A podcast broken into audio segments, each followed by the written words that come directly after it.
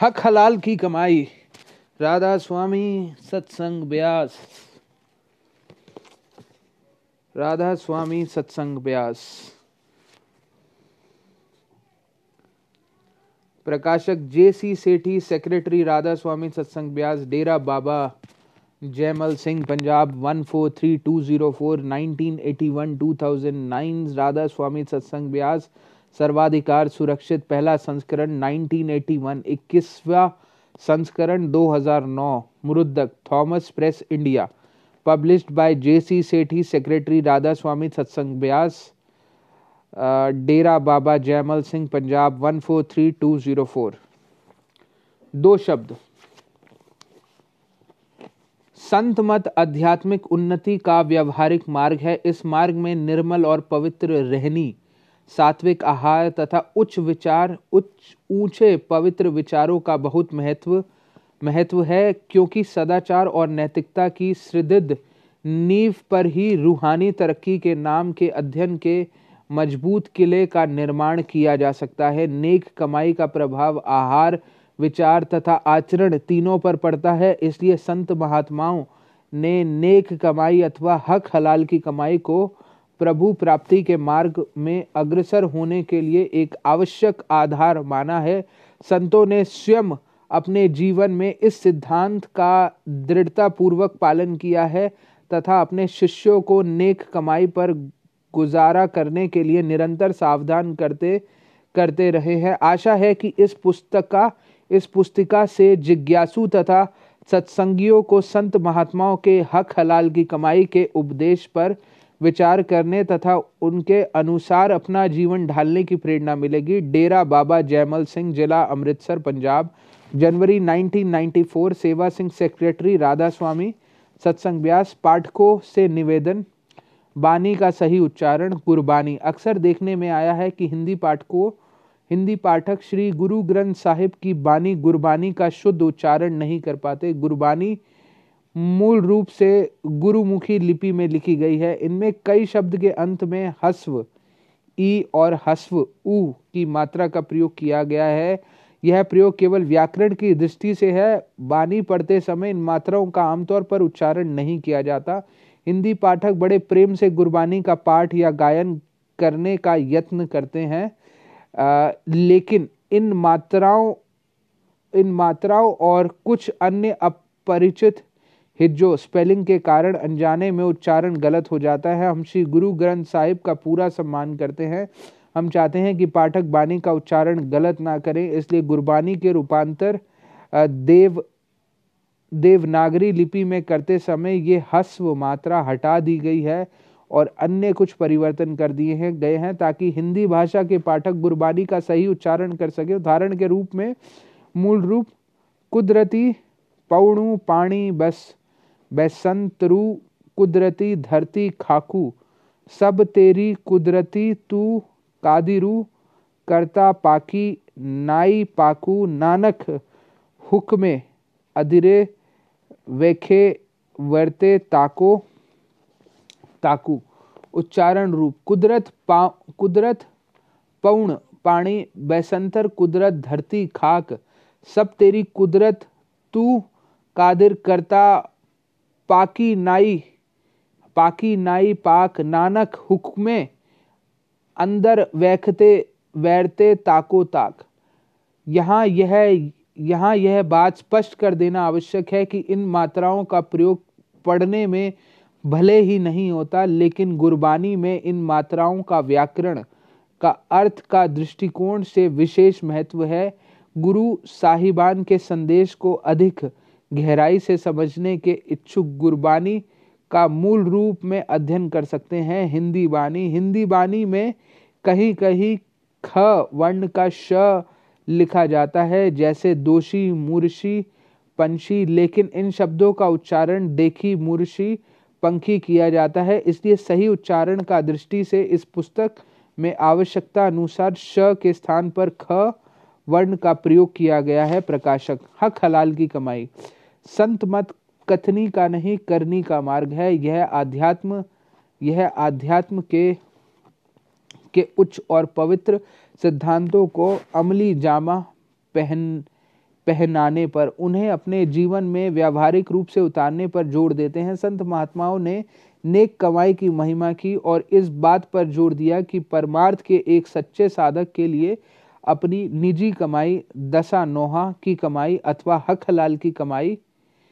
हलाल की कमाई बहुत जरूरी है। कहावत है, जैसे खावे अन्न वैसा होवे मन। अनुचित रूप से कमाई हुए धन से प्राप्त आहार या भोजन अनुचित विचारों और अनुचित वृत्तियों को जन्म देता है। ऐसा आहार मन को निकृष्ट विचारों तथा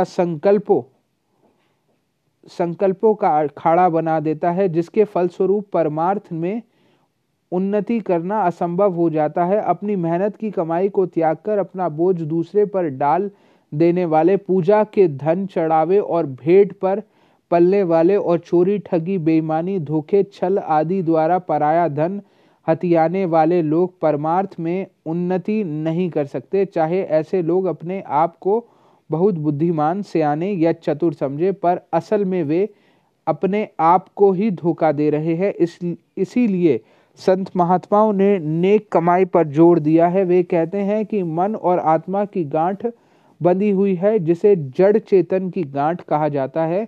मन की प्रवृत्ति चंचल है, वह पल भर के लिए भी स्थिर या निश्चल नहीं रहता, और जब तक मन साथ ना दे आत्मा अंतर में चढ़ाई करने में सफल नहीं हो सकती। हक हलाल की कमाई पर गुजारा करने से मन की चंचलता को कम करने तथा उसका झुकाव अंदर की ओर करने में सहायता मिलती है, जिसके अभ्यासी के लिए आध्यात्मिक यात्रा तय करना सहज हो जाता है। आध्यात्मिक उन्नति का बीज केवल मेहनत के सच्चे और पवित्र खेत में ही अंकुरित हो सकता है। सच्चे परमार्थ में भीख, बेईमानी और धोखे द्वारा कमाए हुए धन के लिए कोई स्थान नहीं है। जब कोई रोगी इलाज के लिए डॉक्टर के पास जाता है तो डॉक्टर उसके रोग की पहचान करके उसे दवाई देते हैं। साथ ही वह रोगी को दो बातें ध्यान में रखने की हिदायत देते हैं। एक तो यह कि दवाई समय पर ली जाए, और दूसरी यह कि बताए गए परहेज का पालना जरूर की जाए। रूहानियत के क्षेत्र में संत सद्गुरु अज्ञानता से पीड़ित संसारियों के लिए डॉक्टर या वैद्य बनकर आते हैं। वे उनमें नाम की दवाई देते हैं और उसके नियम पूर्वक सेवन की तादाद करते हैं। साथ ही वे उन्हें कुछ जरूरी परहेज भी बताते हैं, जिनमें से एक यह है कि वे पराया हक छीनने या छल कपट से धन कमाने के बचे का हक हलाल की कमाई पर गुजारा करें। संत महात्माओं ने अपने उपदेश में स्पष्ट और जोरदार शब्दों में हक हलाल की कमाई पर बल दिया है। परमात्मा के भक्तों ने स्वयं नेक रहनी तथा हक हलाल की कमाई की जिंदा मिसाल बनकर परमार्थ के साधकों को जीवन में अधिक से अधिक पवित्रता अपनाने की प्रेरणा दी है। हक हलाल की कमाई से महात्माओं का तात्पर्य उस धन से है जो सच्चाई और नेकी के द्वारा कमाया गया हो, जिस पर न्याय, कानून और नैतिक दृष्टि से उपभोग करने वाले का हक या अधिकार हो, जिसे कमाने में देश और समाज के नियमों तथा मानवता का हनन ना किया गया हो, जिसे प्राप्त करने के लिए किसी का भुगतान ना किया गया हो, तथा जिसमें से परिवार तथा अन्य भागीदारी को उनका हिस्सा न्यायपूर्वक दे दिया गया हो। सुकृत सच्ची और नेक कमाई सात्विक आहार, शुभ विचार, नेक आचरण, मालिक के नियमों की संगत और नाम का अभ्यास संतमत की प्रमुख आवश्यकताएं हैं। शब्द अथवा नाम की कमाई आहार, विचार और आचार की पवित्रता के सहारे ही हो सकती है। संतों ने इस विषय की विस्तार पूर्वक व्याख्या की है। संत नामदेव ने सुकृत अर्थात अच्छे नैतिक कर्मों द्वारा की गई कमाई से गुजारा करने को बहुत महत्व दिया है। ऐसी नेक कमाई की महिमा बताते हुए आप कहते हैं कि इससे मनुष्य सुमति अर्थात अच्छी निर्मल बुद्धि वाला होकर गुरुमत में रहकर नाम का अभ्यास करने के योग्य हो जाता है, और इस प्रकार वह परम धाम प्राप्त कर सकता है। भनत नामदेव सुकृत सुमत भय गुरुमत राम कह को ना बैकुंठ गए। संत नामदेव खुद भी पूरी जिंदगी छिपे और दर्जी का कार्य करते हुए अपनी ईमानदारी की कमाई पर गुजारा करते रहे। गुरु अंगद देव जी ने भी सभी वर्गों के लोगों के लिए नेक कमाई का नियम पर जोर दिया है। अपने भी सुकृत को धर्म का अर्थात अध्यात्म में उन्नति का आधार बताया है। कर सुकृत धर्म कमाइया हर समय की तरह गुरु नानक देव जी के समय में भी एक तरफ राजा हाकिम और अधिकारी, दूसरी तरफ पंडित पुरोहित मुल्ला तथा काजी और तीसरी तरफ व्यापारी और धनी लोग मेहनत की नेक कमाई से दूर जा रहे थे। आम लोगों की रहनी में भी सच्ची और ईमानदारी का अभाव होता जा रहा था। गुरु साहिब का धर्म और सुकृत के साथ जोड़ना बेकार बैठे लोगों, दूसरों की कमाई पर ऐश करने वाले और ठगी बेईमानी करने वालों के लिए एक गंभीर चेतावनी था और आज भी है।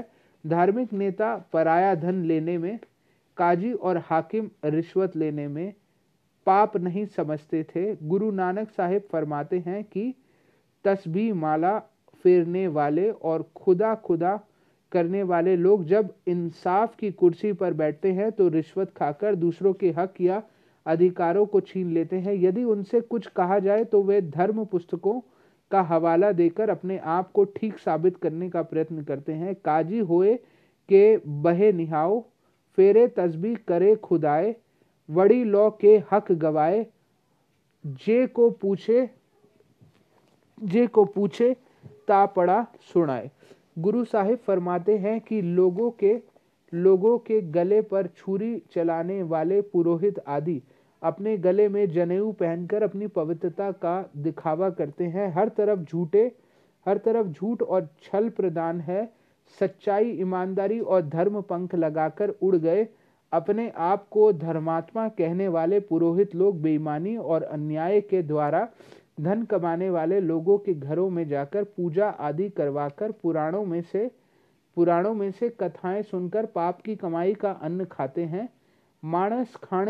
मानस खाने करा निवाज, छुरी वगाइन तिन गल ताग, तिन घर ब्राह्मण पुरा नाद, उन्हा भी आव ओई साद, कूड़ी रास कूड़ा व्यापार, कूड़ा बोल करह आहार, शरम धर्म का डेरा दूर, नानक कूड़ रहिए भरपूर, मैथा टीका तेड़ धोती कखाई, हथ छुरी जगत कासाई, नील वस्त्र पाहिर होवड़ परवाण, मलेच धान ले पूजा पुराण।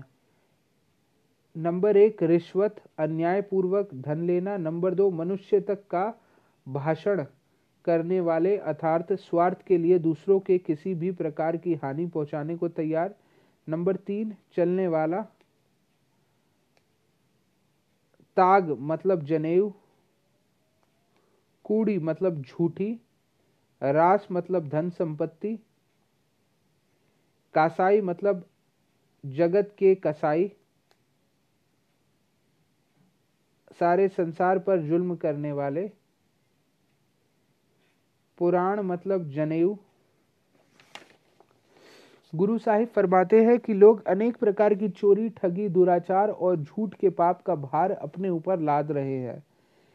लख चोरियां, लख जारिया, लख कूड़ियां, लख गाल, लख ठगिया, पहिनामिया, रात दिनस जेऊ नाल, घाल घाल खाए किछ हथे हथो दे। गुरु नानक साहब ने राजा प्रजा, पंडित, मूर्ख, विद्वान, अनपढ़, हिंदू और मुसलमान सभी के लिए सुकृत अथवा नेक कमाई के नियम पर जोर दिया है। इस प्रकार आप सच्चे धर्म को मंदिरों, मस्जिदों और ठाकुर दरों, गिरजाघरों आदि की चार दीवारी से निकलकर खेतों, दुकानों, कचहरियों, दफ्तरों यानी मनुष्य के दैनिक जीवन में ले आए। अपने केवल उन्हीं लोगों को धार्मिक क्रिया और रूहानी अभ्यास के योग्य माना जो हक हलाल की कमाई पर गुजारा करते हैं। गुरु नानक देव जी ने स्वयं वर्षों तक दौलत खां लोधी के मोदी खाने में सच्चाई तथा पूरी ईमानदारी के साथ काम किया है। इस कमाई में से खुले दिल से गरीबों, अनाथों की मदद की। बाद में आपने करतापुर में खेती की और अपनी नेक कमाई पर गुजारा करते हुए ज़रूरतमंदों की सहायता भी की है। अपने स्वयं एक सच्चे परमार्थी का जीवांत उदाहरण स्थापित किया ताकि आपके उपदेश के इस मूल पहलू नेक कमाई के विषय में किसी प्रकार की कोई भ्रम ना रह जाए। आपने अपनी वाणी में बहुत स्पष्ट और सरल शब्दों में गुरुओं, पीरों तथा शिष्यों के लिए निजी कमाई तथा अपनी सच्ची और पवित्र कमाई पर निर्वाह करते हुए उसमें से ज़रूरतमंदों की सहायता करने का आदर्श स्थापित किया है। गुरु पीर सदाए मंगड़ जाए, ताके मूल ना लिगाए पाए, घाल खाए किछ हथो दे, नानक रहा पछाड़ा से। पहिनामा गुरु रूप से छिपकर किए गए पाप। अर्थात कोई गुरु या पीर होकर शिष्यों से मांगता फिरता है और उसके पैरों पर कभी सिर नहीं झुकाना चाहिए। जो मेहनत करके अपनी रोजी कमाता है और उस हक हलाल की कमाई में भी साध संगत की सेवा करता हो, वही परमार्थ की रात का सच्चा जानकर सच्चा गुरु हो सकता है। यह सबको पता है कि गुरु नानक साहिब ने एमनाबाद के मालिक भागों के 36 प्रकार के पकवानों को त्याग कर भाई लालों के कोधरे की रोटी को पसंद किया, क्योंकि आपको पहले प्रकार के भोजन में गरीब लोगों का खून मिला हुआ दिखाई दिया और दूसरे प्रकार के भोजन में हक हलाल की कमाई का अमृत। कबीर साहब ने अपने समय के अधूरे और पाखंडी गुरुओं की आलोचना करते हुए लिखा है कि वे लोभ व शिष्यों को लूटते हैं। उनके शिष्य भी अपने स्वार्थ के लिए ही ऐसे गुरुओं के साथ लगे रहते हैं। ऐसे लोगों को शांति कैसे मिल सकती है? आप कहते हैं कि ऐसे गुरु पास आप ऐसे गुरु पैसे के 50 मिलते हैं,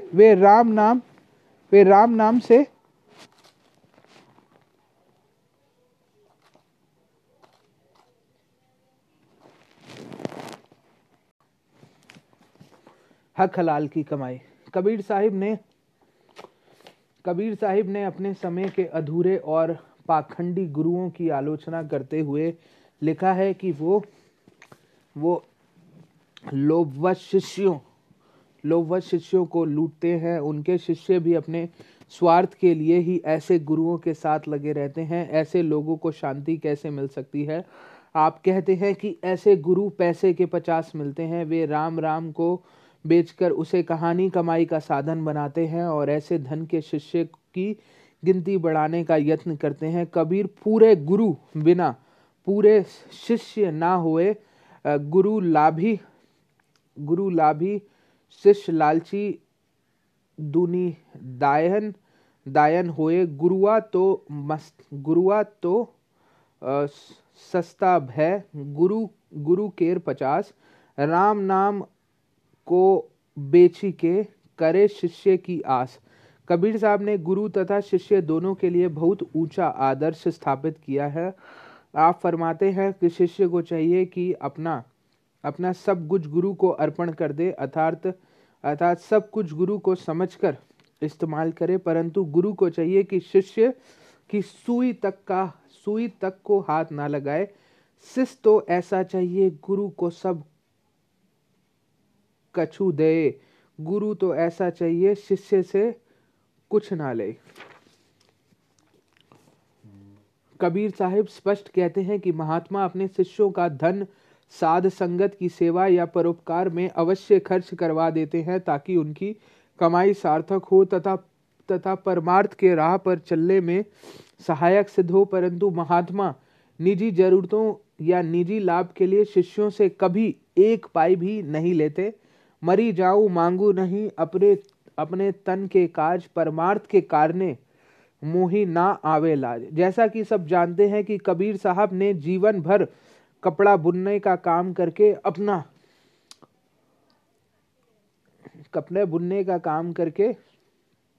अपना और अपने परिवार का पालन किया। जब आप भी संत मत के प्रचार या प्रसंग प्रचार या सत्संग के लिए बाहर जाते हैं, अपना करधा साथ ले जाते हैं। हुजूर स्वामी जी महाराज फरमाते हैं कि संत सतगुरुओं के पास नाम भक्ति का अखूट भंडार होता है। वे दुनियावी धन दौलत की ओर नज़र उठाकर भी नहीं देखते। वे अपने शिष्यों से अपने गुजारे के लिए कभी कुछ नहीं लेते। हाँ, परमार्थ के लिए अपने शिष्य के से परोपकार जरूर करवाते हैं। गुरु ना ही भूखा तेरे धन का, उन पे धन है भक्ति नाम का, पर तेरा उपकार करवाऊँ भूखे प्यास को दिलवावें। आपका अपना जीवन हक हलाल की कमाई का एक प्रेरणादायक उदाहरण है। आपका छोटी उम्र से ही परमात्मा की ओर झुकाव था, इसलिए आप ऐसी नौकरी चाहते हैं जिसमें स्वार्थ और परमार्थ दोनों साथ साथ चल सकें। अपने वल्लभगढ़ के राजा के पास फारसी के अध्यापक के रूप में नौकरी की, जिसमें 3 घंटे प्रतिदिन लगाने पड़ते थे। उन दिनों राजाओं के कर्मचारियों को वेतन के साथ गुजारे के लिए रसद भी मिलती थी। स्वामी जी महाराज सारी रसद जरूरतमंदों में बांट दिया करते थे और वेतन का काफ़ी बड़ा हिस्सा अपने पिताजी को भेज देते थे। रोजी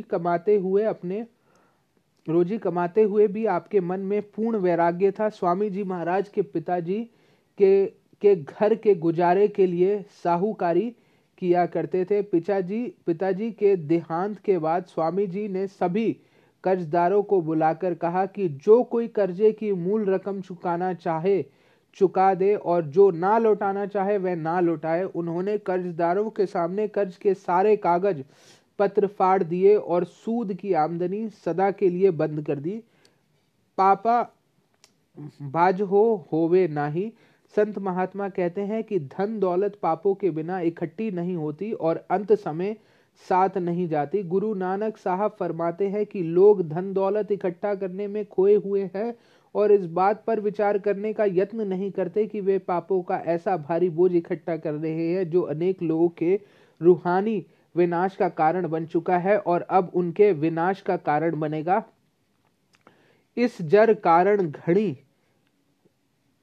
विडुती, इन जर घड़ी खुआई, पापा भोवे होवे नाही, मुया साथ ना जाई।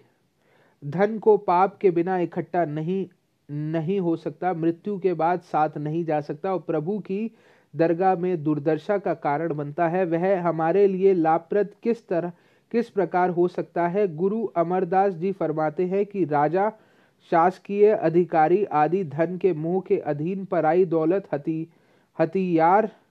हथियाकर माया के विष का भंडार इकट्ठा कर लेते हैं। वास्तव में लोभ, लालच और माया उनको छल लेते हैं और अंत समय उन्हें यम के हाथों चोटें सहनी पड़ती हैं। जर यानी कि धन, घड़ी यानी कि बहुत, विडुती यानी कि ख्वार हुई, खुआई यानी कि कुमार्ग पर भटक गई, बपूत राजे रंग राय, संचय बिख माया, कर हेत वधाई दे, पर दरब चुराइया, पुत्र कलत ना विसहे, बहु प्रीत लगाइया, वेख दिया ही माइया धू गई, पछुते पछुताइया, जम दर बधे मिराहा, नाना गभर भाइया। इसी भाव को प्रकट करते हुए गुरु अर्जुन देव जी फरमाते हैं कि राजा, महाराजा, हाकिम, शासकीय अधिकारी और धनी लोग परमात्मा का भय त्याग कर अनेक जुल्म करके धन एकत्रित करते हैं, परंतु यह धन दौलत यहाँ साजो समान सब मौत के साथ ही खत्म हो जाती है। भपूत होए की राज कमाइया, कर अनरथ विहाजी माइया, संचत थैली कीन्हा, प्रभु उसते डार आवर कऊ दीन्हा, कांच गगीरा अंब मजरिया, गरब उहाऊ मह परिया, निर्भव दोहिया भैया निहंगा, चित ना आयो करता संगा, लश्कर जोड़े किया सबाहा निकसिया फूक तो होए गयुआ सुहाहा। हमारे मन में हमेशा यह चिंता रहती है कि यदि हम बेईमानी नहीं करेंगे तो संसार के काम नहीं चलेंगे, परंतु जिन लोगों ने अपने जीवन में नेकी, सच्चाई और ईमानदारी से काम लिया है वे सदा यही कहते हैं कि ईमानदारी की कमाई में बहुत बरकत अथवा सुख समृद्धि है और प्रभु स्वयं किसी न किसी प्रकार उनके सभी कार्य पूर्ण कर देते हैं। राय मतलब धनी, संचय मतलब इकट्ठा करना, बिख मतलब जहर, माया मतलब माया, दरब मतलब पराया धन, विसहहे मतलब विश्वास, गई मतलब माया गई, माया धोखा दे गई, धन जाता रहा।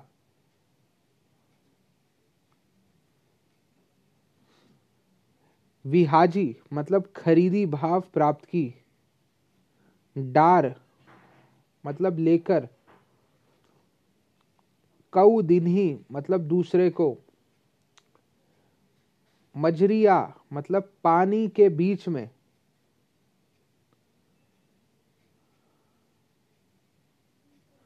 परिया मतलब ऊहाहू, परिया बार बार उसी में गिरती है अर्थात उसे बार बार जन्म लेना पड़ता है। निहंगा निश्चिंत, चीत यानी याद, संबाहा इकट्ठा किया, फूक सांस निकल गई,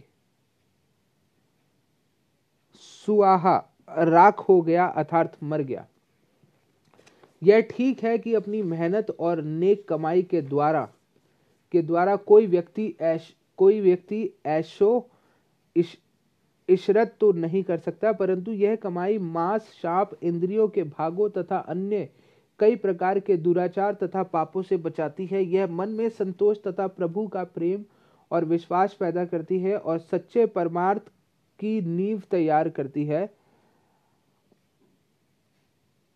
भूखिया भूख ना उतरी। जो लोग सच्चे दिल से महसूस करते हैं कि सच्चा और स्थायी आनंद नेक जीवन और प्रभु प्राप्ति में है, वे प्रसन्नता पूर्वक हक हलाल की कमाई का नियम स्वीकार करते हैं। जो लोग आचरण की पवित्रता और आत्मिक आनंद से परिचित हैं या जो इसकी प्राप्ति के इच्छुक हैं, वे अनुचित ढंग से की गई कमाई का त्याग करते हैं।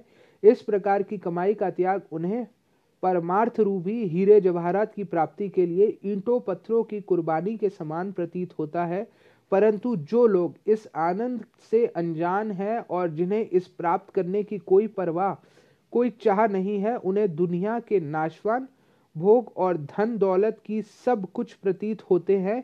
वे यह नहीं जानते कि ये भोग और अनुचित ढंग से कमाया गया धन लोक और परलोक दोनों में ही उनकी दुर्दशा का कारण बनता है। अतएव मनुष्य को चाहिए कि जो कुछ अपनी हक हलाल की कमाई से मिले उस पर संतोष करे तथा भागों के लालच से बचे। धन की तृणा अग्नि के समान है जो लकड़ी हालने पर कभी भी शांत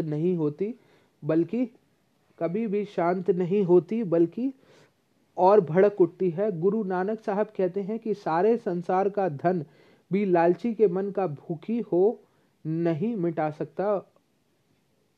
बखिया भूख ना उतरी, जो बना पुरावा भार। सूफी संत सरमद लोभ को ख्वाबरी या दुर्दशा के कारण बताते हैं। वे कहते हैं कि लोभी व्यक्ति जहरीले सांपों से ज्यादा खतरनाक है, अर्थात सभी लोगों के धन दौलत। सरमद तू जी खलक हेच यारी मतलब अज शाखे बरहना, सायादारी मतलब इज्जत जी कनात अस्त ओ ख्वारी जी तमु बा इज्जते ख्वेश बाश ख्वारी मतलब अर्थात ए सरमद तू दुनिया के सच्चे प्यार की उम्मीद ना कर। बिना पत्तों का पेड़ किसी को भी साया नहीं दे सकता। लोभ से अपमान और संतोष से सम्मान प्राप्त होता है। सम्मान से जो अपमान की जिंदगी का तलबगार ना बन। दुनिया तलबा राह की ही दमे दिनार अस्त बेमिहरी एशान ब यकद गर बिस्यार अस्त अज अज अकरब ओमार हेच अनु अंदेश मुकुन जी कौम हुजूर बुकुन की ही नेश ओखार अस्त। अर्थात दुनिया के मतवाले सोने चांदी के लिए तड़पते हैं और एक दूसरे से दुश्मन करने के लिए मशहूर हैं। तू सांपों और बिच्छुओं से ना डर, लेकिन इन माया के प्रेमियों से डर जिनके अंदर जहर और कांटे भरे पड़े हैं। गुरु नानक देव जी फरमाते हैं कि लोभी सदा लाभ की लहरों में डोलता रहता है। वह योग्य अयोग्य भला बुरा नहीं देखता। वह प्यारे मित्रों, सगे संबंधियों, पूजा के योग्य माता पिता तथा अपने इष्ट को लूटने में भी लज्जा नहीं करता। हे लोभा लंपट संग सिमोरो अनिक लहरी कलोलते धावत जिया बहु प्रकार अनेक भांत बहु डोलते। बात बहु डोलते। हे कलो लेते, हे लोभ, तूने बड़े बड़े शिरोमणि पुरुषों को फंसाया है और वे तेरी अनेक लहरों में क्रीड़ा कर रहे हैं। नच मित्र इच इसठ नच बाधव नच मात पिता लव जिया लजा लजिया आकरण करोत अखाड़ खाग असाज्य साज समझया त्राहे त्राही शरण स्वामी विख्यात नानक हर नर हरा। जैसे जैसे मनुष्य की इच्छाएं पूरी होती जाती है वैसे वैसे ही वह बढ़ती जाती है। उसे कभी तृप्ति नहीं मिलती। तृप्ति केवल संतोष में ही नहीं, संतोष के बिना ना कोई तृप्त हो सकता है और ना ही किसी का परमार्थ बन सकता है। सहस खट्टे लख कऊ उठ धावे त्रिपत ना आवे माया पछ पछ माया पाछे पावे अनेक भोग बिखाऊ के करे नह तृप्तावे खप खप मरे बिना संतोष नहीं कोई राजे सुपन मनोरथ वृथे सब काजे। इसका यह अर्थ नहीं है कि गुरु साहिबान अथवा संत महात्मा लोगों के आजीविका कमाने अथवा सांसारिक उन्नति करने से रोकते हैं। संत किसी की उन्नति या किसी के फलने फूलने के विरुद्ध नहीं होते। वे तो केवल यही आग्रहण करते हैं कि आर्थिक और सांसारिक उन्नति सच्चाई पूर्ण और नेक उपायों द्वारा करनी चाहिए और हमेशा मेहनत सत्य और ईमानदारी से काम लेना चाहिए। संत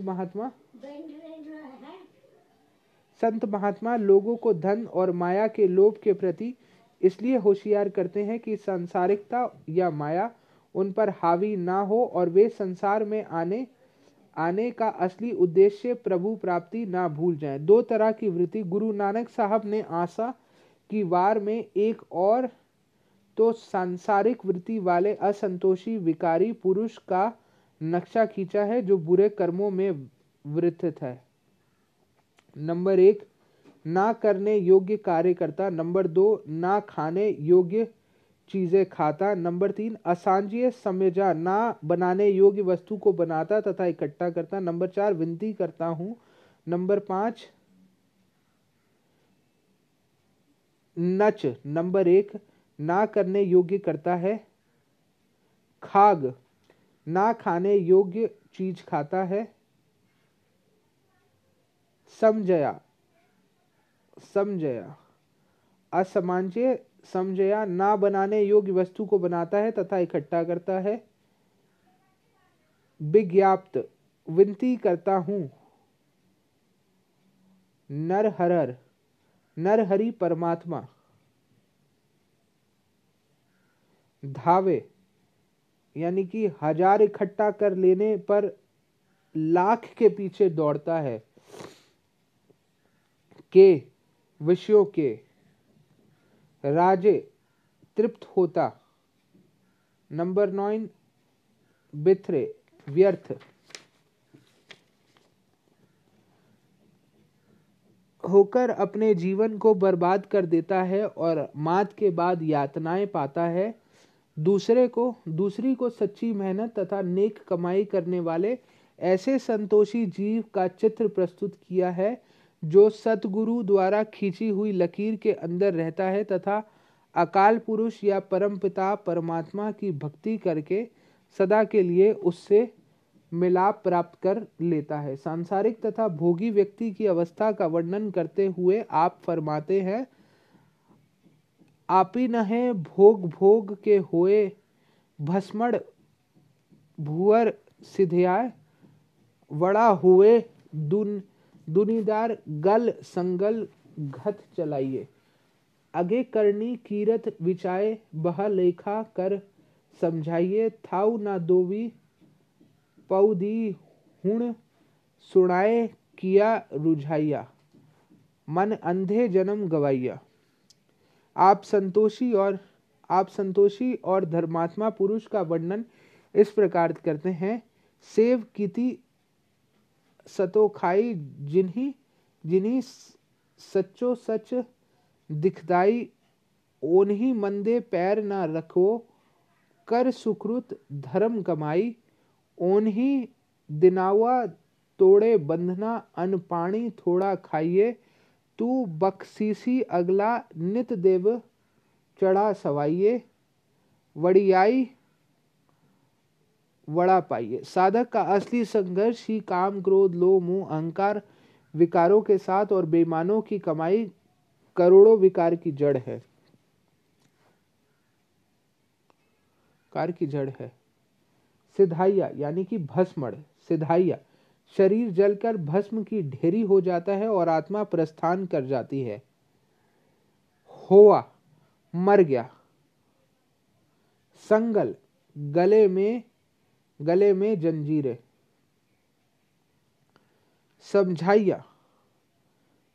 समझाइया आगे मृत्यु के बाद उसके कर्मों का विवरण उसे सुनाया जाता है तथा उसके अनुसार आगे का जीवन लिखा जाता है। थाऊ पौधी यमदूतों की मार पड़ते समय कहीं स्थान नहीं मिलता अर्थात सहारा नहीं मिलता।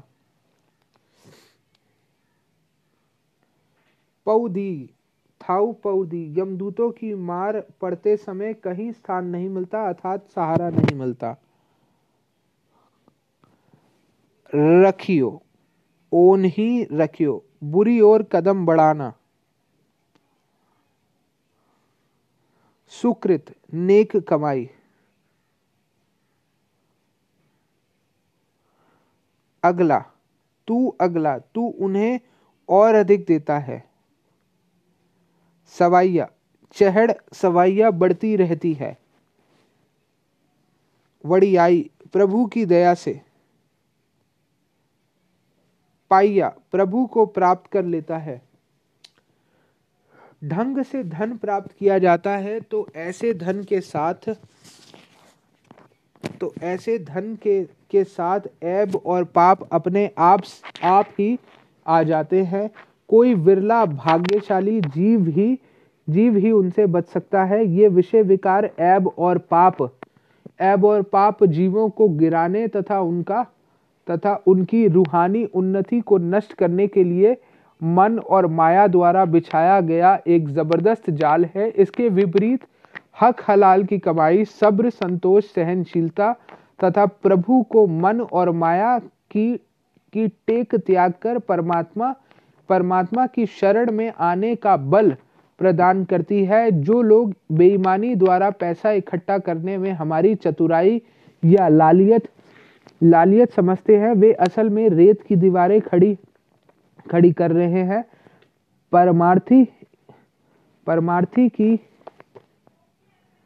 परमार्थी की बुद्धिमानी, योग्यता और चतुराई तो नेक कमाई में है, क्योंकि जो लोग बाहर दुनियादारी लोभ से ऊपर नहीं उठ सकते, वे अंदर मन और माया के अनेक धोखे और प्रलोभनों का भी सामना नहीं कर सकेंगे। आंतरिक रूहानी मार्ग में श्रद्धियां सिद्धियां परमार्थी की शक्ति नष्ट करने के लिए अनेक प्रकार के लालच और प्रलोभन देती है। जो लोग बाहर के प्रलोभनों के सामने दृढ़ नहीं रहते वे अंदर के प्रलोभनों का भी मुकाबला नहीं कर सकते। पराय धन तथा अनिति या हेरफेर की कमाई का लोभ जीव को रूहानियत की बादशाहत से दूर रखने के लिए माया द्वारा खड़ा किया गया चतुर ठग है।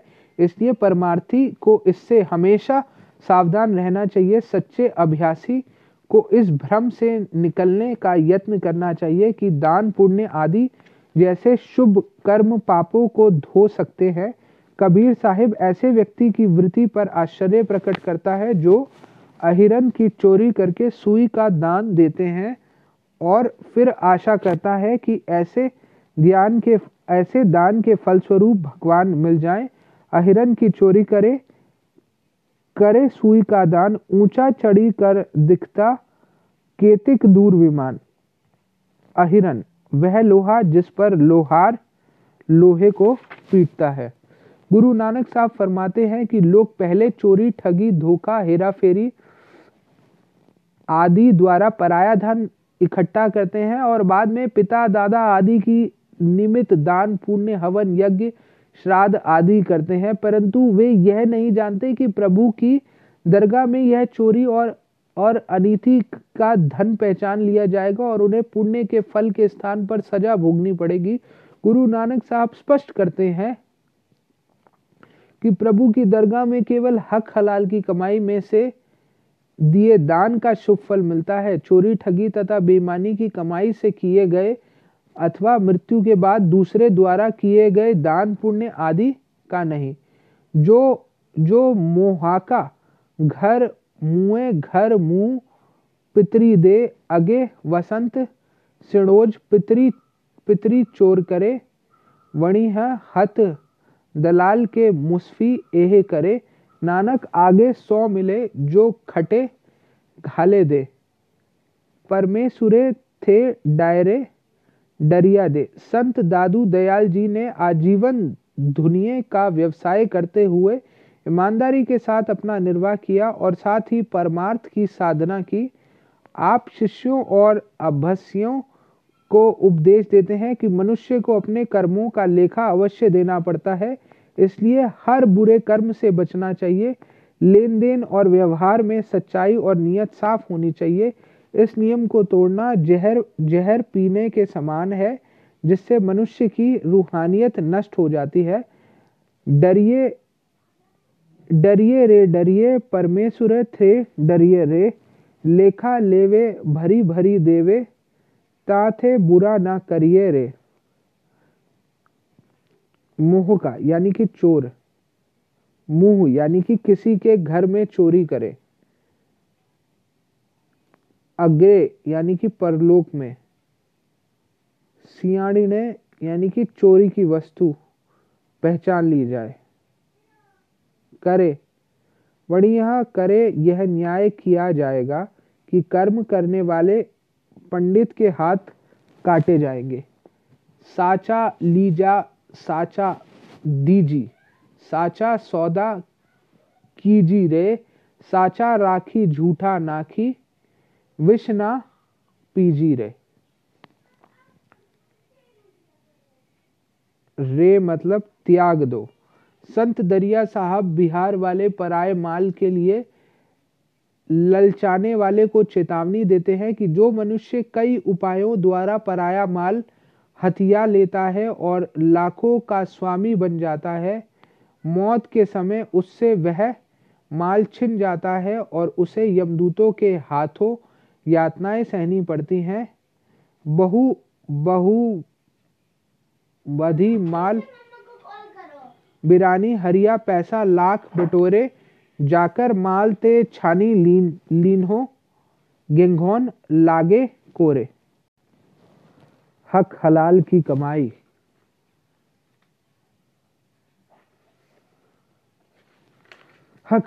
कमाई साई बुल्ले शाह पराया हक छीनने वालों को सावधान करते हैं कि ऐसा करके कई कर्मों का भारी बोझ इकट्ठा कर रहा है। क्या वह नहीं जानता कि उसे दोबारा जन्म लेकर यह कर्ज चुकाना पड़ेगा। इस तरह वह मनुष्य जीवन की अनमोल बाजी जुए में हार रहा है और लाखों का खेत व्यर्थ ही लुटा रहा है। हक पराया जातो नाही, खाकर भार उठावेगा, फेर ना आकर बदला देसे, लाखी खेत लुटावेगा। दाऊ ला के विच जग दे जुए, जिते दम हरवाएंगे। आप उन दोनों को धिक्कारते हैं जो ईश्वर से क्षमा मांगकर और सूदखोरी से तौबा करके फिर सूदखोरी करते हैं, या जो अपनी धर्म पुस्तकों की कसम खाकर कहते हैं कि आगे से पराया माल नहीं हथियाएंगे, लेकिन मौका तलाश करके उसे फिर हथिया लेते हैं रे यानी कि त्याग दो, लाखी यानी कि लाखों का, बहुमूल्य, दाव यानी कि दाव। नित पढ़ना ए इसक गफार, कैसी तौबा है एह यार। सावे दे के लवे सवाए, वांधिया दी तू बाजी लाई। मुसलमानी एह किंथो आई, नित पढ़ने ए इसद गफार, कैसी तौबा एह यार। जिथे ना जाना ओथे जाए, माल पराया मुंह धर खाए। कूड़ किताबा सिर ते चाए, एह तेरा इतबार। नित पढ़ना ए इसद गफार, कैसी तौबा है एह यार। घुर पीर हामा ता भरे, बाइबल में पराया हक छीनने की मनाही की गई है। सेंट पॉल ने अपने एक पत्र में लिखा है, सबको उनका हक दो जिनके टैक्स तुम्हारे जिम्मे हैं, उन्हें टैक्स दो, और जिनका लगान देना है उन्हें लगान दो। मजदूरों का हक छीनने वाले को इस प्रकार चेतावनी दी गई है, देखो उन मजदूरों की ओर जिन्होंने तुम्हारे खेत काटे हैं और जिनकी मजदूरी तुमने धोखे से छीन ली है। वे पुकार करते हैं और उनकी चीखें मालिक तक पहुंच गई हैं, अर्थात परमात्मा उनकी पुकार अनसुनी नहीं कर सकता और तुम्हें सजा देगा। 10 धर्मादेशु 10 कमांडेंट में से एक यह है कि तुम चोरी नहीं करोगे। एक अन्य कमांडेंट के अनुसार पड़ोसी का किसी भी चीज की इच्छा करना तक मना है। ईश्वर से पापों की क्षमा याचना करना।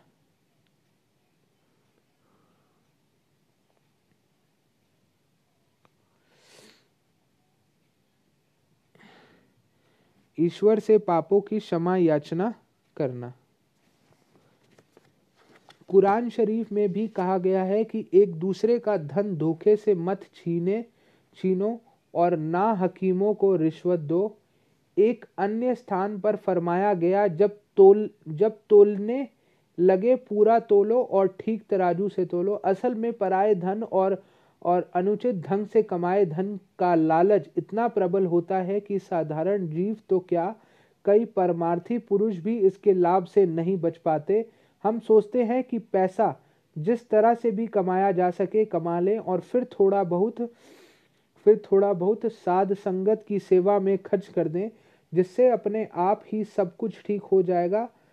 यह ठीक है कि ना देने से देना अच्छा है, क्योंकि इससे धन का मुंह घटता है, कमाई सफल होती है। विषय विकार, बीमारी, मुकदमे आदि में लगने वाला धन नेक काम में लगता है और धीरे धीरे नेक कमाई करने की प्रेरणा और शक्ति मिलती है और जीव गलत मार्ग से हटकर ठीक मार्ग की ओर वृत्ति होता है। परंतु जो लाभ नेक और पवित्र कमाई में से परमार्थ में लगाए धन का होता है, उसका मुकाबला नहीं किया जा सकता।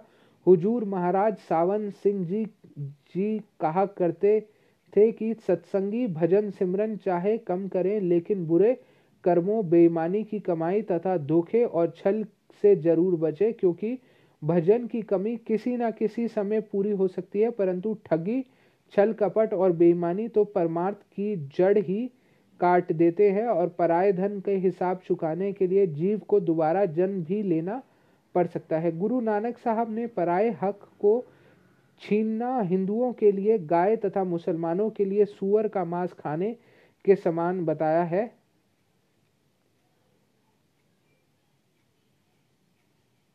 आप फरमाते हैं कि प्रभु की दरगाह में सदगुरु अपने शिष्य का पक्ष तभी लेते हैं, तभी उसकी हिमालय करते हैं, यदि वह उनकी खिंची हुई लकीर में रहता है और मुर्दार यानी पराए धन से बचता है। हक पराया नानका, उस सूअर उस गाय गुरु पीर हामा ता भरे, जा मुर्दार ना खाए। सिख इतिहास बताता है कि गुरुघर द्वारा दशांश जमा करने के लिए नियुक्त मनसद, जिनको शुरू में उनके प्रेम श्रद्धा और सेवा भाव के लिए मसंद बनाया जाता है, समय बीतने के साथ खुद इस दशांश का उपभोग करने लगे। परिणाम स्वरूप उनका आचरण गिर गया, उनकी शिष्य होने की ऊंची और पवित्र भावना जाती रही और वे अनेक प्रकार की कुरीतियों के शिकार भी हो गए। हालत यहाँ तक पहुँच गई कि गुरु गोविंद सिंह जी को उनके विरुद्ध बहुत कठोर कदम उठाने पड़े और उनके साथ हर प्रकार का मेलजोल और लेन देन बंद करना पड़ा। वास्तव में सेवा या भेंट के धनी का सही उपयोग भी कोई पूर्ण महात्मा ही कर सकता है। कबीर साहब फरमाते हैं, गुरु बिनु माला फेरता, गुरु बिनु करता दान, गुरु बिनु सब निष्फल गया, बूझा वेद पुराण। दान विवेकपूर्ण देना चाहिए, ऐसा लोगों को दान देना उचित नहीं है जो दान से प्राप्त धन को शराब आदि में खर्च करते हैं। ऐसा दान जीव के बंधन का कारण बनता है, परंतु परमात्मा के साथ अभेद हो चुके महात्माओं के सुझाव के अनुसार लोकहित में लाया गया धन परमार्थ में सहायक होता है। गुरु अमरदास जी फरमाते हैं, तन मन धन सब गुरु कऊ हुकुम मनिए पाइए, गुरुमत पूर्ण ज्ञानी सदगुरु के बताए मार्ग और आदेश पर चलने का नाम है। यह सिद्धांत पूर्ण गुरु के शिष्य की संपूर्ण रहनी पर लागू होता है और दान पुण्य आदि के विषय भी इसमें शामिल हैं। प्रसिद्ध आध्यात्मिक कवि भाई गुरुदास जी फरमाते हैं, गुर सिखी दा कुरम एहू गुर फरमाइए, गुर सिख करना पंडित पुरोहित महत भाई। मुल्ला पादरी तथा मंदिरों मस्जिदों गुरुद्वारों सत्संग घरों आदि के प्रबंधक भी इस भ्रम का शिकार हो जाते हैं कि दान का धन ऐश आराम और विलास का बहुत आसान साधन है। इस भावना को जितनी जल्दी त्याग दिया जाए अच्छा है। कबीर साहब फरमाते हैं कि गृहस्थ और दुनियादार लोग अनेक कामनाओं मन में रखकर दान देते हैं। साधु कहने वाले जो लोग समझते हैं कि वे इस पराये धन को हजाम कर लेंगे, वे अपने आप को धोखा दे रहे हैं।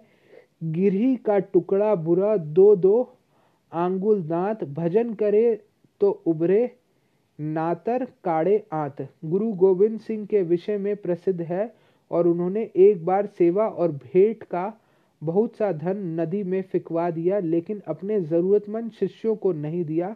कारण पूछे जाने पर आपने फरमाया कि चढ़ावे का धन जहर के समान होता है, शिष्य सदगुरु के बेटे बेटियों के समान होते हैं और कोई भी पिता अपने बच्चों को जहर नहीं खिला सकता। गुरु अमरदास जी फरमाते हैं कि योगी लोग घर घर शिक्षा मांगते फिरते हैं और वे भूल जाते हैं कि इस तरह प्राप्त किए हुए पैसे और दाने के हिसाब देना पड़ता है।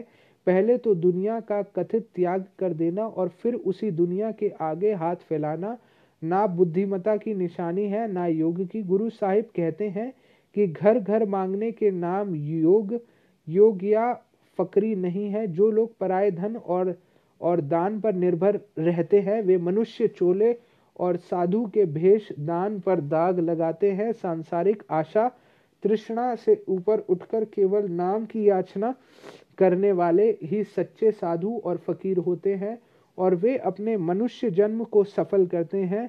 जोगी होवा जग भवा, घर बिखाऊ ले दरगाह लेखा मंगिए, किस किस उतर दव दरवेशी को जारनी विरला को देवरस जे घर हिंड मंगदा धिग जीवाण धिगवेश जे आशा अंदेशा तज रहे गुरमुख बिखाऊ नाव तिस के चरण पखाली आ नानक हऊ बलिहारी जाऊ।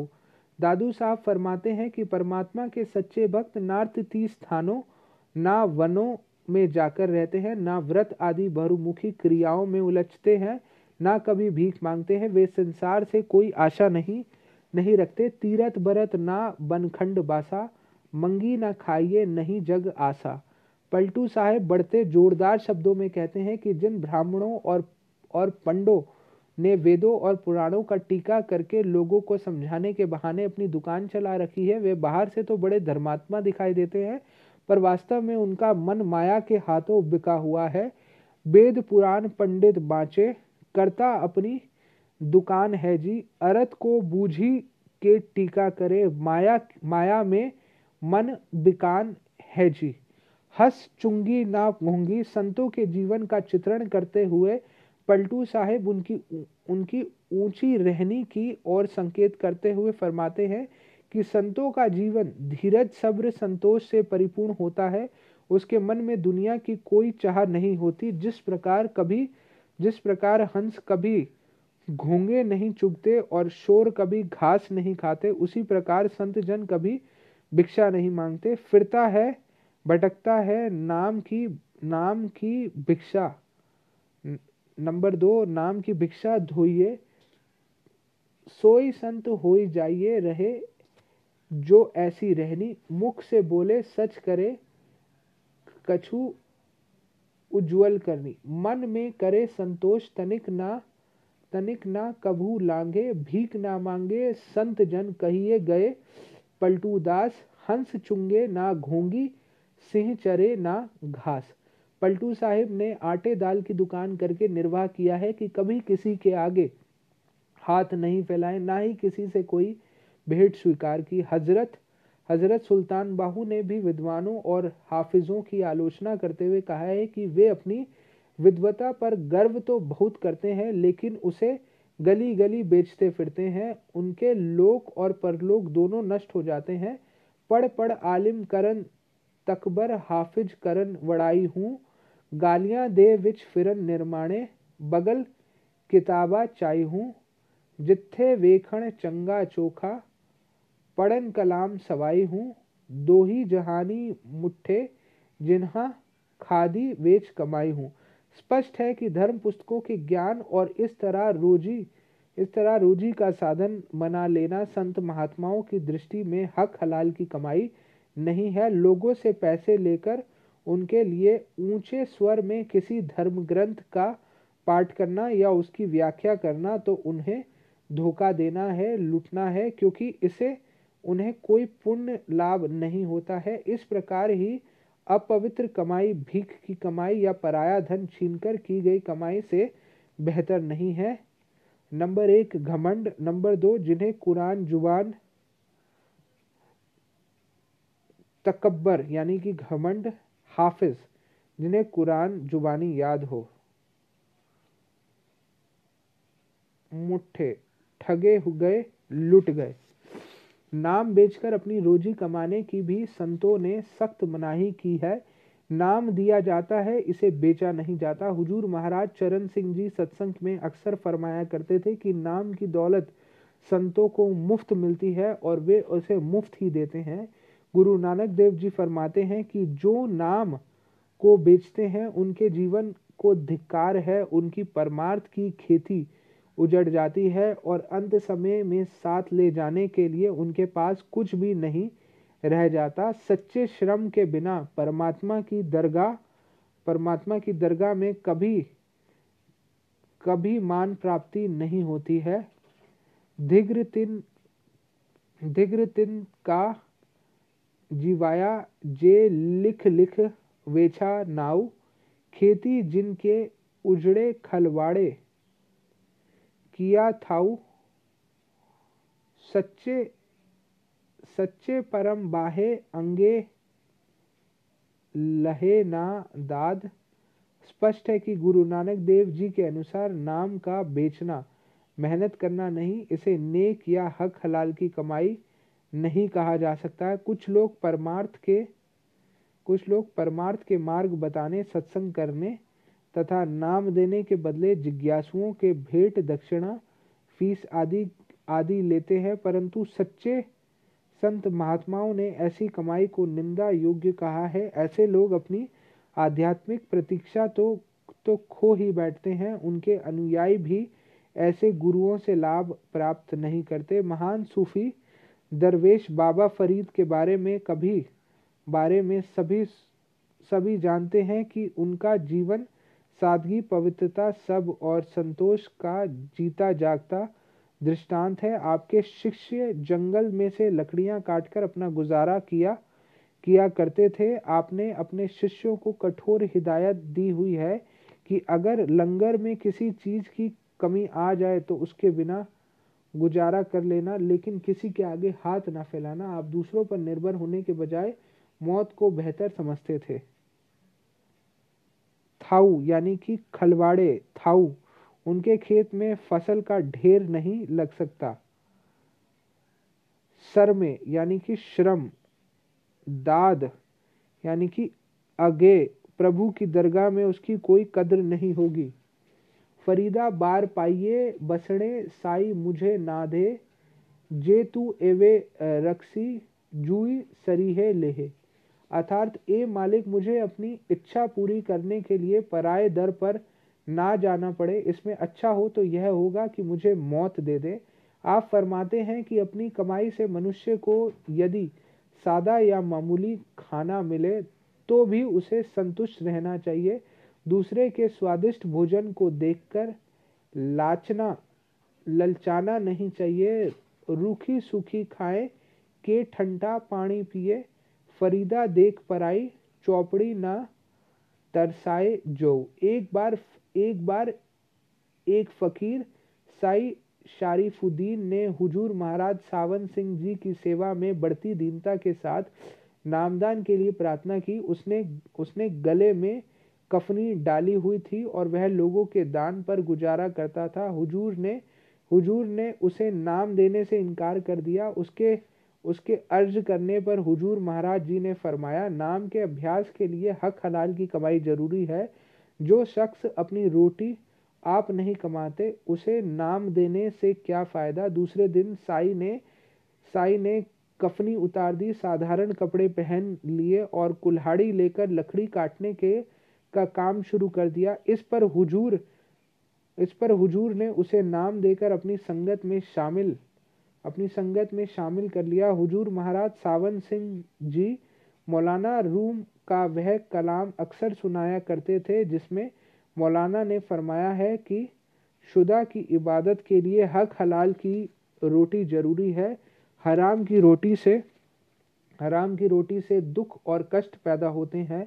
हक हलाल की रोटी से इंसान में खुदा का नूर पूरी ऊंचाई पर पहुंचता है। हक हलाल की रोटी से बंदगी का शौक और प्रभु से मिलाप का पक्का इरादा पैदा होता है। प्रभु का ज्ञान और बोध पैदा होता है। इससे हृदय में कोमलता और प्रभु प्रेम उत्पन्न होता है। जिस रोटी से तुझे अपने अंदर ईर्ष्या, अज्ञानता और आलस्य पैदा होते दिखाई दें उसे तू हराम की रोटी समझ।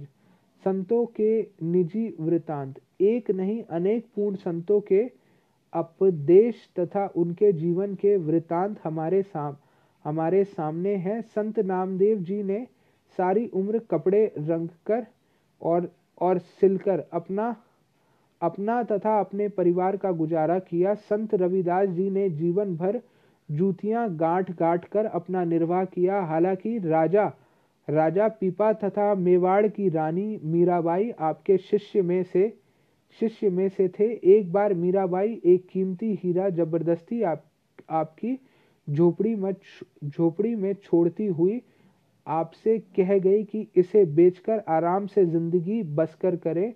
आप यह जो जूतियां गांठने का काम करके अपना गुजारा करते हो, इसके कारण मुझे लोगों के ताने सुनने पड़ते हैं और बड़ी शर्म महसूस होती है। पर काफ़ी समय के बाद जब वह फिर अपने गुरुदेव से मिलने आई तो देखा कि वही झोपड़ी है और वही जूतियां गांठने का काम जारी है। हीरा वही पड़ा था जहां वह रख गई थी।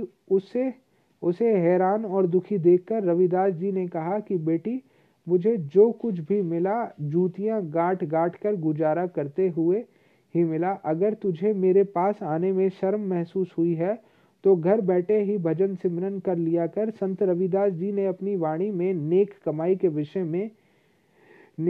के विषय में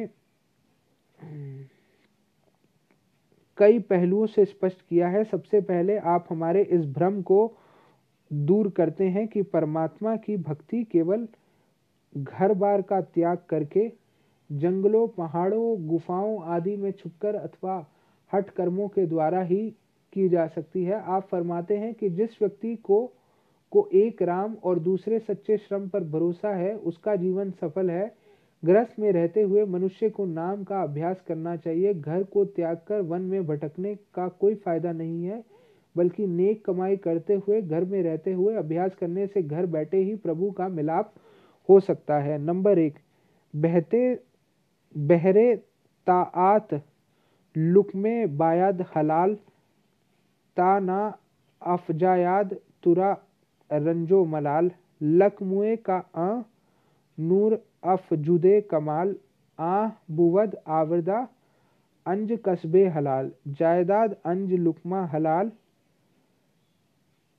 हलाल अंदर दहा मेले खिदमत अजमे रफ्तन आजहां इल्मो हिकमत जायद अंज लुकमा हलाल इश्को रिक्कत जायद अंज लुकमा हलाल चूँ जी लुकमाए तू हसद बिनी दवाम हिजलो गफलत जायद आरा दा हराम। एक भरोसे राम को अरु भरोसे सत्कार सफल होयू जीवना कही रविदास विचार ग्रही रहू सती करम करू करदम चिंतु ओंकार रविदास हमारो बांधला हाई केवल नाम आधार। नेक कमाई जव करिए गृह तजी बन नाही जय रविदास हमारे राम राय ग्रह मही मिलाही आए। महाराज चरण जी अपने सत्संगों में कई बार समझते हैं कि घर बार का त्याग कर देने से हमारे मन में मालिक की भक्ति का ज़्यादा शौक पैदा नहीं हो जाता और ना ही इस प्रकार के त्याग द्वारा जीवन की मूल आवश्यकताएं रोटी, कपड़ा और सिर पर छत खत्म हो सकती है।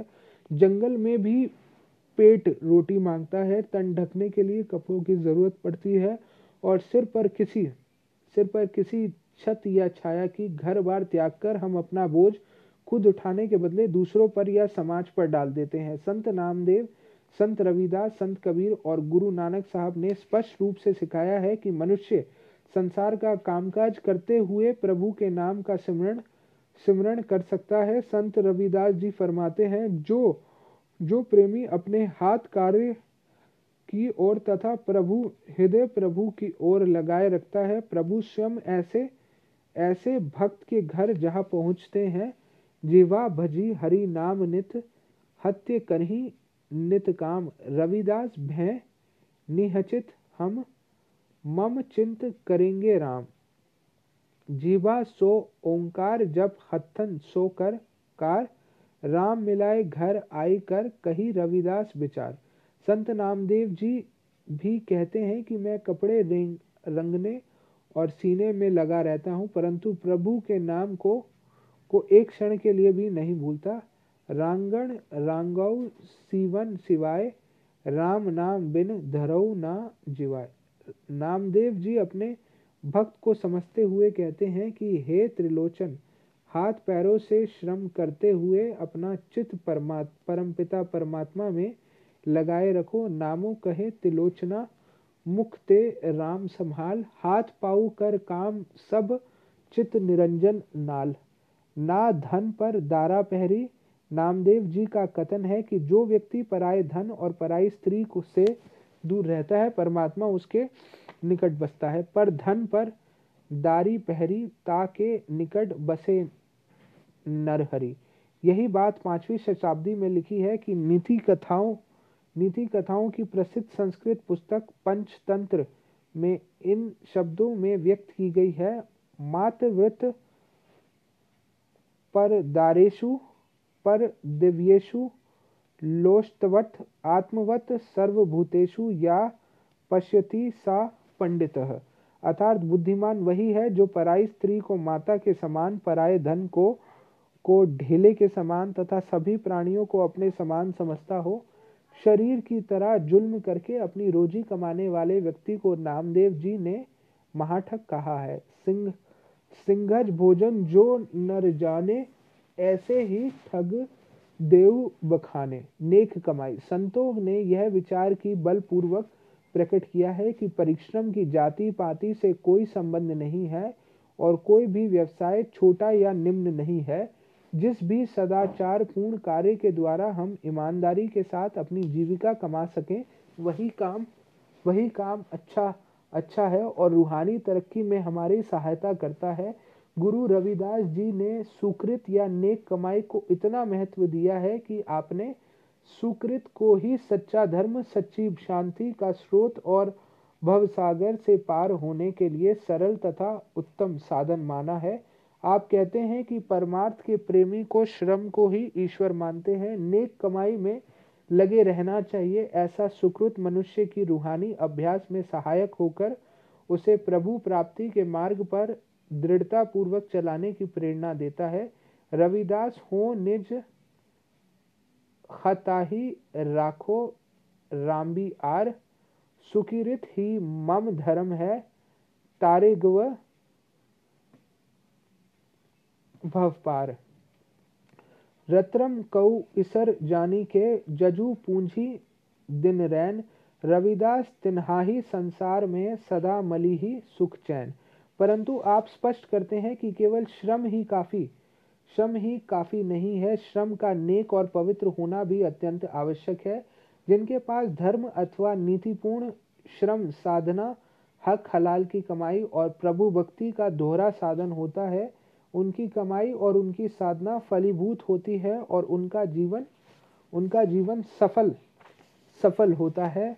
धर्म कर्म देई एक है सुमही लेहू मनमाही, धर्म बिन जो कर्म है रविदास ने सुख तिस माही। रविदास रस्म करी खाइए जो लो पार बसाई, नेक कमाई जज कराई कभू ना निहफल जाए।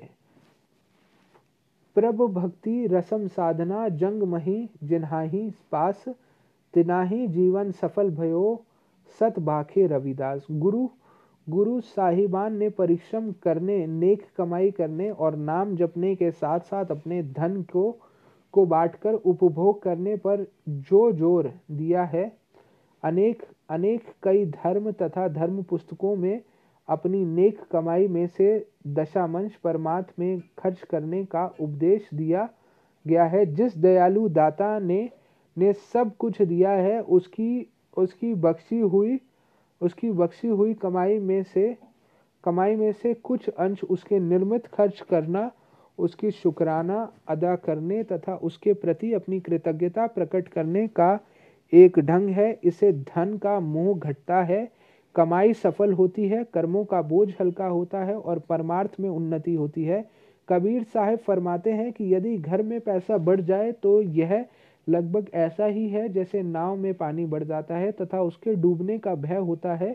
जिस प्रकार नाव में बैठा व्यक्ति दोनों हाथों से उली चक्कर पानी बाहर निकालता है, इसी प्रकार बुद्धिमान व्यक्ति को भी चाहिए कि बढ़ते हुए धन में से मुक्त हस्त जरूरतमंद पर खर्च करे। जो जल बाड़े नाव में, घर में बाड़े दाम, दाऊ हाथ उलीचे यही सज्जन को काम। दान देना अच्छा है अपनी कमाई से और औरों को बांटकर उसे कमाई का उपयोग करना अच्छा है, परंतु ऐसे दान तथा बांटने का आधार नेकी और ईमानदारी की कमाई होनी चाहिए, धोखे, बेईमानी या लूट की कमाई नहीं। संत नामदेव जी, रविदास जी, कबीर साहिब तथा गुरु साहिबान की मिसालें तो कुछ दूर की हैं, परंतु आज के समय में भी बाबा जैमल सिंह जी महाराज, हुजूर महाराज सावन सिंह जी, सरदार बहादुर जगत सिंह जी महाराज तथा महाराज चरण सिंह जी की मिसालें हमारे सामने हैं। बाबा जैमल सिंह जी ने स्वामी जी महाराज से आगरा में नामदान प्राप्त किया। सतगुरु की दया मेहर से थोड़े समय में ही आपको संत गति प्राप्त हो गई। आपने स्वामी जी महाराज से विनती की कि मैं बाकी सारा जीवन आपके चरणों में बिताना चाहता हूँ। स्वामी जी महाराज ने खुद सारी उम्र हक हलाल की कमाई करते हुए साध संगत की मुफ्त सेवा की थी। आपने बाबा जी महाराज के सामने भी यही आदेश रखते हुए फरमाया, सत्संगी को संसार में स्वार्थ और परमार्थ दोनों कमाने चाहिए, और अगर त्याग में रहिए तो पराया अन्न खाना पड़ेगा। माथा टेकने और सेवा करने वाले तुम्हारी कमाई लूट लेंगे। अपने गुजारे के लिए अभ्यासी को कोई ना कोई काम करना चाहिए। भजन सुमरन में तरक्की के लिए हक हलाल की कमाई से गुजर करना जरूरी है। सदगुरु के आदेश को पालन करते हुए बाबा जी महाराज फौज में भर्ती हो गए। 32 साल तक फौज में नौकरी करके अपना गुजारा किया, ताकि बाकी सारा जीवन अपनी पेंशन पर गुजारा करते हुए साध संगत की सेवा में बिताएं। नेकी तथा हक हलाल की कमाई के विषय में बाबा जी महाराज एक पत्र में लिखते हैं, मनुष्य ने अपने हक की कमाई छोड़कर दूसरे का हक फरेब धोखे से खाना अच्छा समझा है। यह नहीं समझा कि जो मालिक ने मुझे दिया है सो मेरे खाने के लिए दिया है, सो मैं ना हिस्से खुद खाऊं और दसवां हिस्सा मेरा नहीं है, मेरे पैदा करने वाले मालिक का है। मेरा उसके साथ करार फ़ायदा है और मैं अपनी कमाई में से 10वां हिस्सा मालिक को दूंगा। यह इस मनुष्य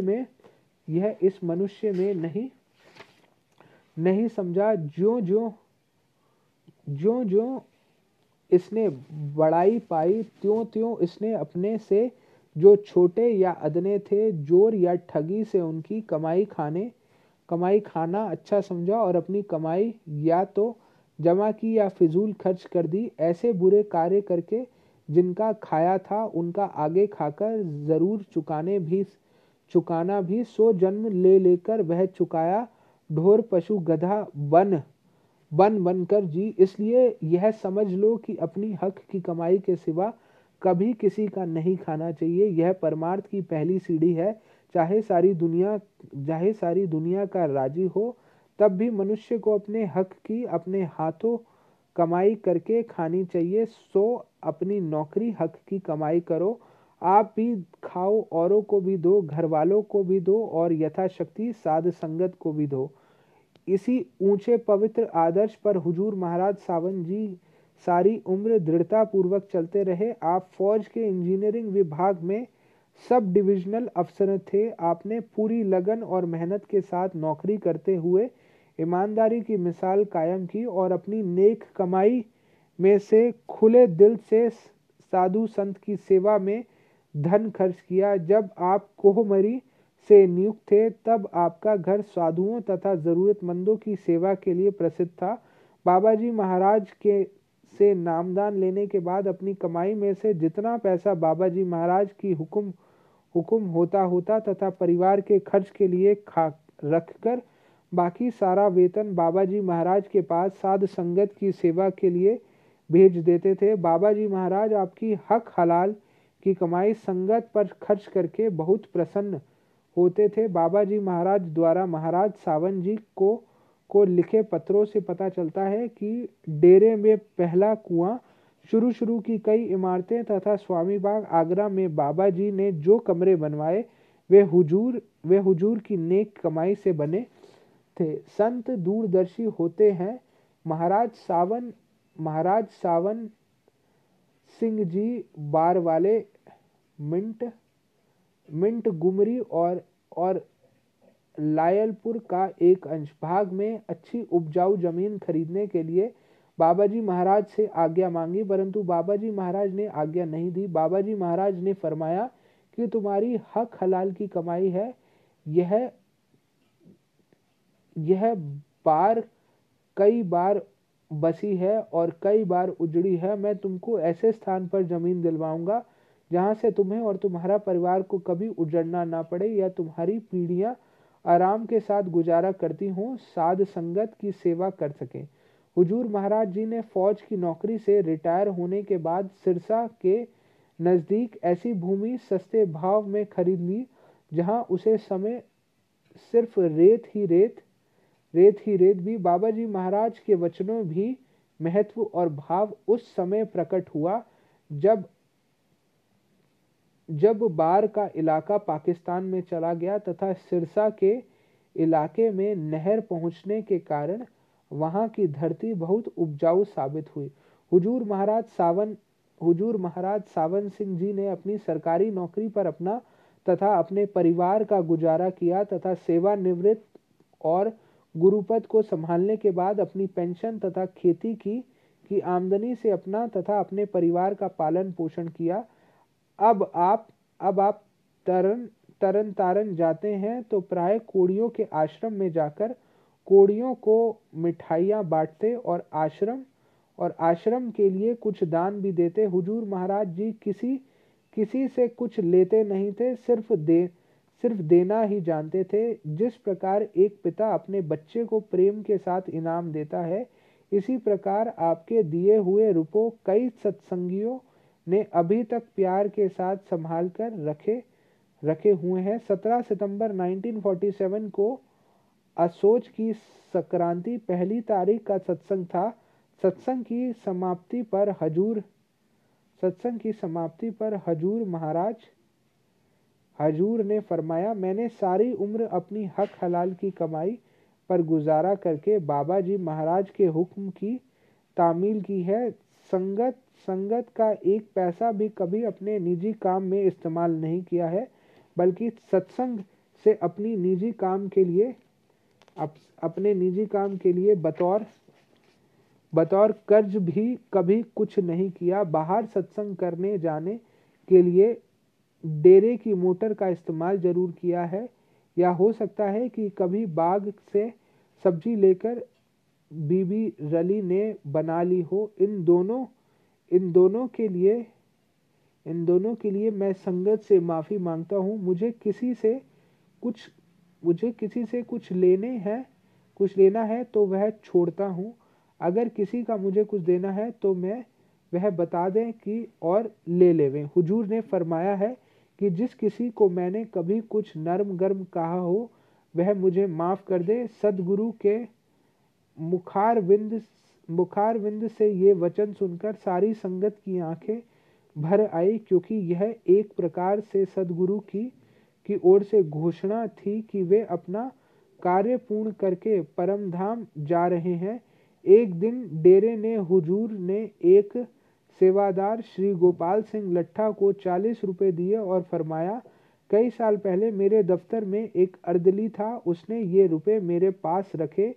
एक बार वह छुट्टी लेकर गया और फिर लौटकर नहीं आया। मैं उसका रास्ता देखता रहा, उसके रिश्तेदारों और वारिसों की बहुत तलाश की रुपया उसके बाल बच्चों को दे दूं, मगर कोई पता ना चला। अब ये रुपये राय मुंशीराम जो उस समय डेरों में सेक्रेटरी थे को दे रहे हैं कि सेवा में जमा कर लूँ। सतगुरु हुजूर महाराज चरण सिंह जी जो महाराज सावन सिंह जी के पात्र थे, बताते हैं कि एक बार हुजूर बड़े महाराज जी ने आपको तथा आपके छोटे भाई सरदार पुरुषोत्तम सिंह को बुलाकर कहा, देखो बेटा, मैंने जब भी हाथ बढ़ाया है तो कुछ देने के लिए ही बढ़ाया है, कभी भी लेने के लिए नहीं हाथ नहीं फैलाया। तुम भी हमेशा इसी उसूल पर कायम रहना। सरदार बहादुर महाराज जगत सिंह जी के राजकीय कृषि विद्यालय लायलपुर में वाइस प्रिंसिपल थे।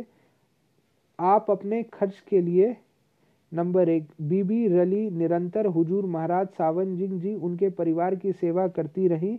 हुजूर महाराज जी का खाना भी आप ही बनाती थी।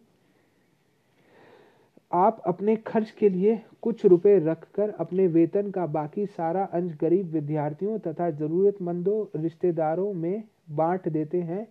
कई गरीब विद्यार्थियों को तो अपनी पढ़ाई के दौरान यह पता भी नहीं लग सका कि हर महीने उनकी फीस कौन दे रहा है। एक विद्यार्थी को तो अपने आगे पढ़ने के लिए अपने खर्च से विलायत तक भेजा। अपने सारी उम्र अपनी कमाई तथा पेंशन पर गुजारा करते हुए साध संगत की मुफ्त सेवा की। सरदार बहादुर महाराज जगत सिंह जी के समय तक राधा स्वामी सत्संग व्यास की चल तथा अचल संपत्ति का काफ़ी विस्तार हो चुका था। सदगुरु महाराज चरण सिंह जी ने 1957 में राधा स्वामी सत्संग व्यास नामक एक ट्रस्ट स्थापित करके लाखों रुपए की परमार्थी संपत्ति जो संत सदगुरु होने के नाते उनके निजी नाम पर थी, ट्रस्ट के नाम पर दी।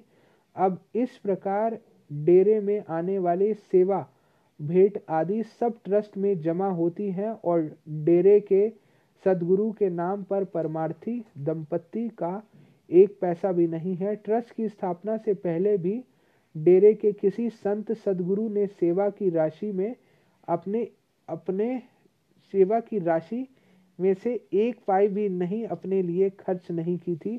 सदगुरु के रूप में कार्यभार संभालने से पहले महाराज चरण सिंह जी सिरसा में वकालत करते थे और बाद में अपना खर्च अपनी निजी फार्म की आमदनी से चलता रहा। सत्संग के प्रबंध के साथ निकट तथा दूर के संबंध रखने वाले सभी सत्संगियों को इस बात का विख्यात ज्ञान है कि महाराज जी का अपना तथा अपने परिवार का ही नहीं बल्कि कई सेवादारों का खर्च भी आपकी निजी आमदनी से होता है। इसके साथ ही आप हर साल भारी मात्रा में अनाज, गुड़, शक्कर आदि सम्मान अपने फार्म से लंगर की सेवा के लिए देते रहे तथा गुप्त रूप से भी कई बार कई प्रकार की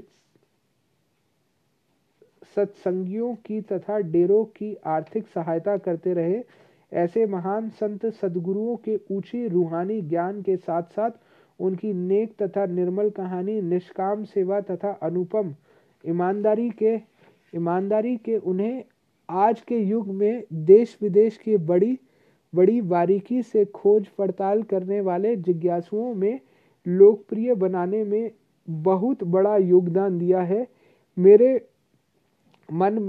भूले कपट ना कीजिए। संतमत का यह मूल सिद्धांत है कि जीव को जगत में बांधकर रखने वाली चीज उसके कर्म ही है और उसे दूसरों से ली हुई पाई के हिसाब देना पड़ता है। सरदार बहादुर महाराज जी फरमाया करते थे कि अगर अनाज का एक दाना भी पड़ोसी के खेत से आपके खलिहान में अनजाने में आ जाए तो उसका भी कर्ज चुकाना पड़ेगा। जब अनजाने में होने वाले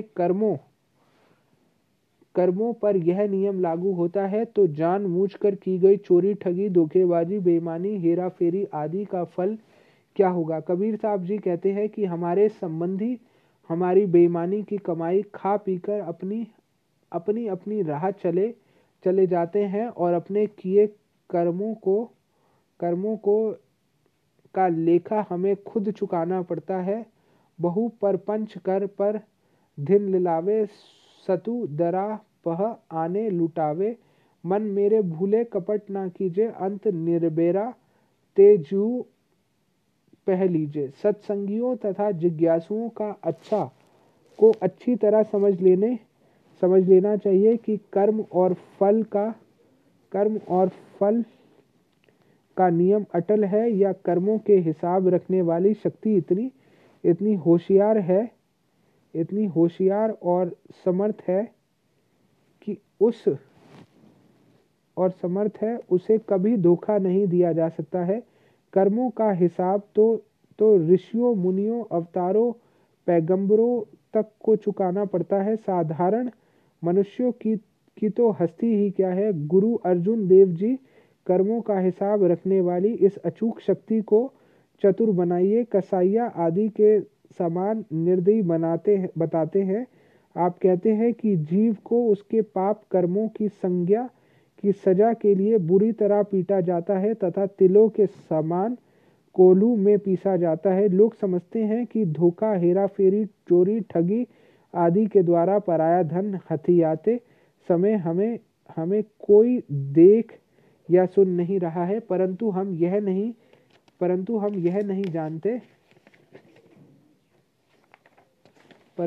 यह नहीं जानते कि मालिक हमारे अंदर बैठा हमारे प्रत्येक कार्य कर्म और करतूत को निरंतर देख रहा है। उसको हमारे ऐबों और पापों की सजा देने के लिए किसी वकील, दलील या गवाह की ज़रूरत नहीं है और ना ही उसके फैसले के विरुद्ध किसी प्रकार की आपत्ति और अपील के लिए कोई गुंजाइश है। पाप करे दे सर पर मुट्ठे, अजराइल फड़ फड़ कुंठे, दोजक पाए सिहाणे, लेखा मंगे बाणिया, संग ना कोई भैया बेव, मल जोबन धन छोड़ वेत्रसा, करण करीम ना जातो, करता तिल पीड़े जिड़ों गिड़ाऊं, खुश खुश लेदा वसत पराई, वखे सुने तेर नाल खुदाई, दूना लब पाइये खात अंदर अगली गल, ना जिणाओ जम मेरे फिर जमे, बहुत संजाए पैया देश लमे, जिन कीता तिसे ना जानी, अंधा ता दुख सह पराणी। हुजूर महाराज चरण सिंह जी अपने सत्संगों में गुरबानी के 2 पद हर मंदर एह शरीर गियाउन रतन प्रगट होए, हर मंदर एह जगत है गुरबिन धरोधार की व्याख्या करते हुए अक्सर फरमाते हैं कि कहने को तो हम भी गुरु साहिबान के जैसे ही कह देते हैं कि परमात्मा हमारे अंदर बैठा है, तत्संसार के पत्ते पत्ते कण कण में व्याप्त है, परंतु हम यह नहीं सोचते कि हम कहते क्या है और करते क्या है। जिस दुकान पर 5 साल का बच्चा बैठा हो वहाँ हम में से 10 पैसे की पेंसिल उठाने का साहस नहीं कर सकते। जिस खेत में रखवाली के लिए 10 साल का बच्चा खड़ा हो, हम उसमें एक तरबूजा तोड़ने का फैसला नहीं करते, परंतु उस परमात्मा को हाजिर नाजिर कहते हुए दुनिया में हम कौन कौन सी ठगी, चोरी, बेईमानी आदि बुरे कर्म नहीं करते। आप फरमाते हैं कि नाम की कमाई तो बहुत ऊंची और पवित्र बात है। यदि गुरु साहिब के उपदेश की कुल इतनी सी बात ही हमारे हृदय में बैठ जाए कि वह कुल मालिक सचमुच हमारी हर करतूत को देख रहा है और हमें सचमुच ही अपने हर कर्म का फल भुगतना पड़ता है, तो संसार की हालत ही बदल जाएगी। क्योंकि यह समझ लेने के बाद हम किसी प्रकार की हिंसा और बेईमानी, अन्याय और अनाचार की ओर जाने का विचार तक ना कर सकेंगे। गुरु अर्जुन देव जी फरमाते हैं, निकट बुझे सो बुरा कू करे, अर्थात जो व्यक्ति उस परमात्मा को अपने पास निरंतर मौजूद समझता है वह कोई भी अनुचित कार्य नहीं कर सकता। हमें चाहिए कि नाम की कमाई के द्वारा अपने पिछले कर्मों का हिसाब चुकता करने का यत्न करें तथा आगे के लिए हक हलाल की नेक कमाई तथा ईमानदारी से गुजारा करें, ताकि हमें कर्मों का बोझ और अधिक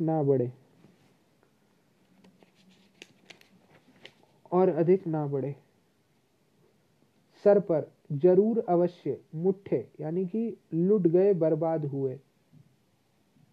अजराइल मुस्लिम धर्म ग्रंथों के अनुसार मौत का फरिश्ता यमराज। दोजक यानी कि नरक।